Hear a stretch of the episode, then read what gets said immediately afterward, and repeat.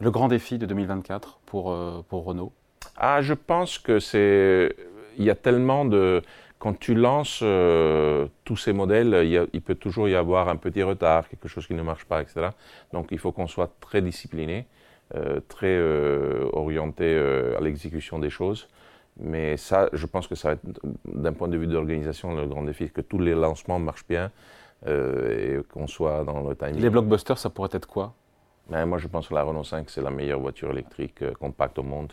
C'est un truc. Fin 2020, fin d'année. Oui, je, pense qu'en pleine disponibilité, ça va être septembre. On va commencer la présenter à Genève.